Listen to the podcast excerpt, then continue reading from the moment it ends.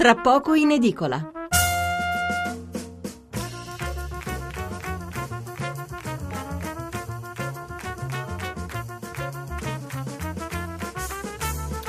Buonasera da Stefano Mensurati e benvenuti all'ascolto di Tra poco in edicola, la rassegna stampa notturna di Radio 1.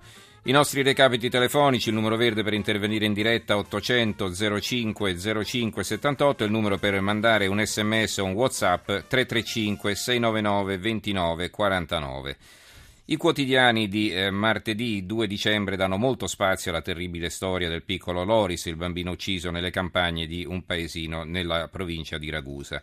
Le indagini sono serrate, come ha detto il procuratore capo, sono arrivati esperti della scientifica anche da fuori e polizia e carabinieri sono impegnati a fondo nel tentativo di risolvere il caso. Questo è anche il primo tema che approfondiremo questa sera. Titoli sono presenti anche titoli sulla politica naturalmente, ma senza sostanziali novità, per cui ci limiteremo a darne lettura senza soffermarci più di tanto. E invece poi parleremo di pensioni, perché per le donne è in arrivo un'importante novità, è quasi certo che potranno andare in pensione con 35 anni di contributi, sia pure con un taglio dell'assegno fra il 15 e il 20%. Cercheremo di capire la convenienza per le lavoratrici, ma anche un po' qual è l'idea che sta dietro a questo provvedimento, visto che finora si era andata esattamente in direzione opposta, cioè aumentando l'età pensionabile. Dopo l'una parleremo del rapporto sulla qualità della vita nei nostri capoluoghi di provincia, una classifica uscita sul Sole 24 Ore del lunedì e quindi ripresa da molti altri giornali in edicola tra qualche ora. La città dove si vive meglio è Ravenna, ultima in classifica invece Agrigento. Subito dopo torneremo sui vaccini antinfluenzali perché, come ha spiegato il ministro della Salute Lorenzin, non c'è nessuna relazione tra le morti cosiddette sospette e la somministrazione del vaccino. I lotti sono stati esaminati dall'Istituto Superiore di Sanità e risultano perfettamente in regola e quindi sicuri. Infine, un tema più leggero ma non per questo meno interessante. Nell'isola di Alicudi, la più occidentale delle isole Eolie, c'è la scuola più piccola d'Italia, con 2 sole allieve, Francesca che fa la prima elementare e Sabrina che fa la terza, un vero e proprio presidio dell'istruzione, naturalmente con una sola maestra. 800 05 05 78 il numero verde, 335 699 29 49 il numero per gli sms. Partiamo con la lettura dei titoli e dei commenti sulla tragedia di Santa Croce Carmelina.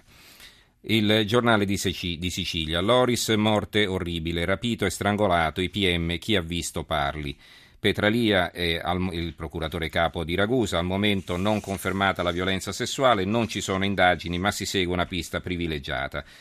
Da Roma arrivano gli esperti dello SCO, passati al setaccio gli alibi di decine di conoscenti, rose rosse sul banco del piccolo, commozione a scuola, tra le famiglie serpeggia la paura.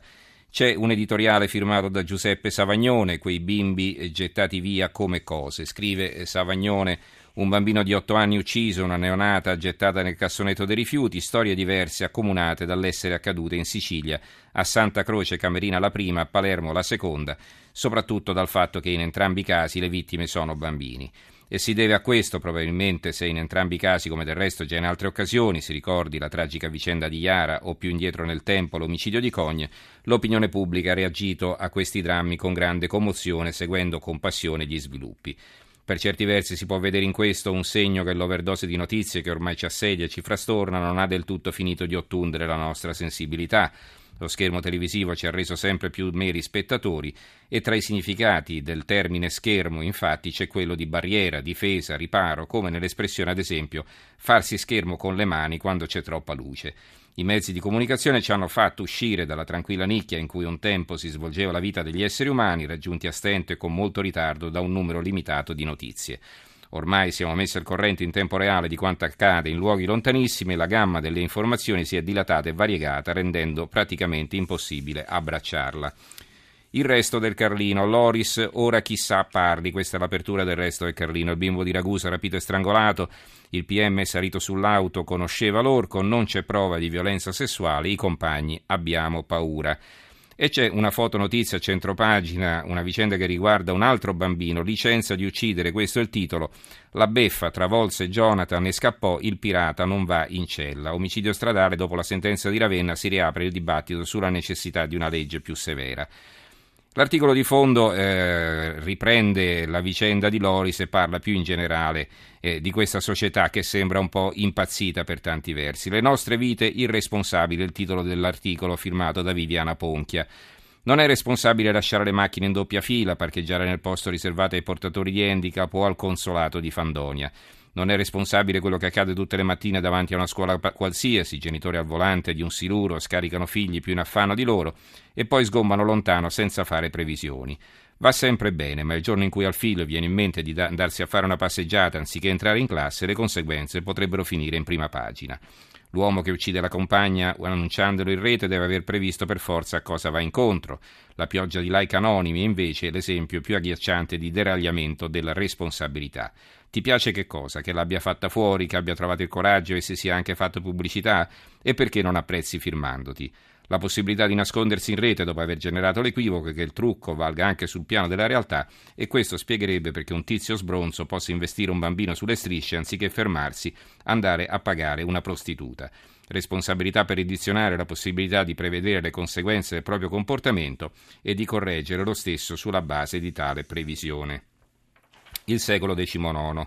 E l'apertura anche per il secolo XIX, Loris strangolato, il killer è all'angolo, il bimbo lo conosceva, sotto torchio il cacciatore.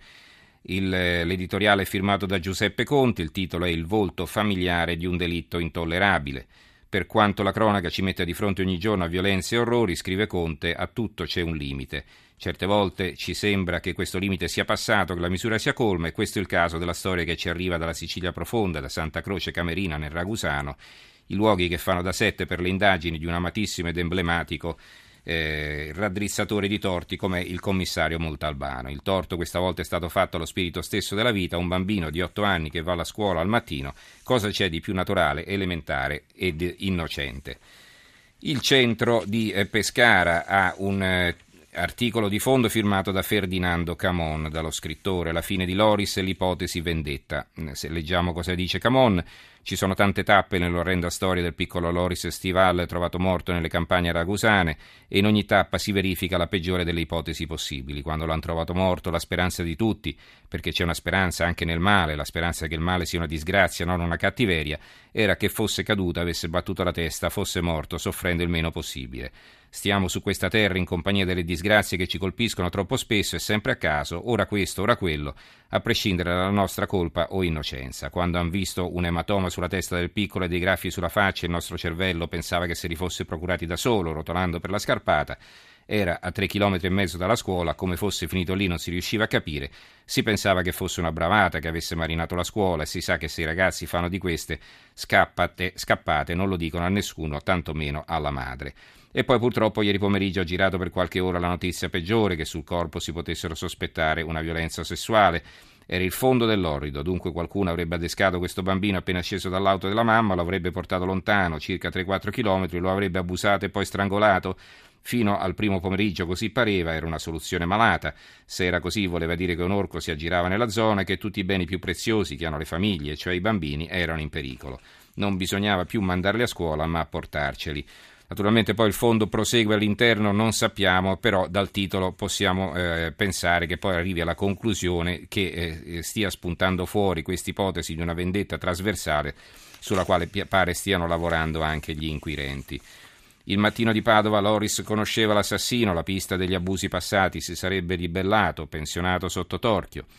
Sicilia, il mito dei bimbi intoccabili, è il commento di Matteo Collura. Anche altri giornali geograficamente molto distanti dal luogo del delitto titolano con grande evidenza Il gazzettino di Venezia, la fine atroce del piccolo Loris, il piccolo è stato strangolato, rapito e strangolato, la fine atroce di Loris, conosceva l'assassino, La nuova di Venezia.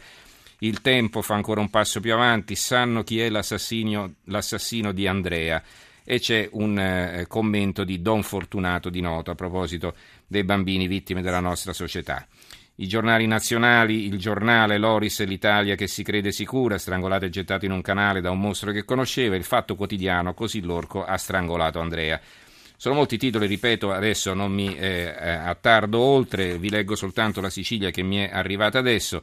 sul tavolo. Il cacciatore di nuovo sotto torchio, non sono io l'orco, ma forse nascondo un segreto. Al setaccio i parenti del bimbo, confermata la morte di Andrea per strangolamento, il corpo gettato in un canalone.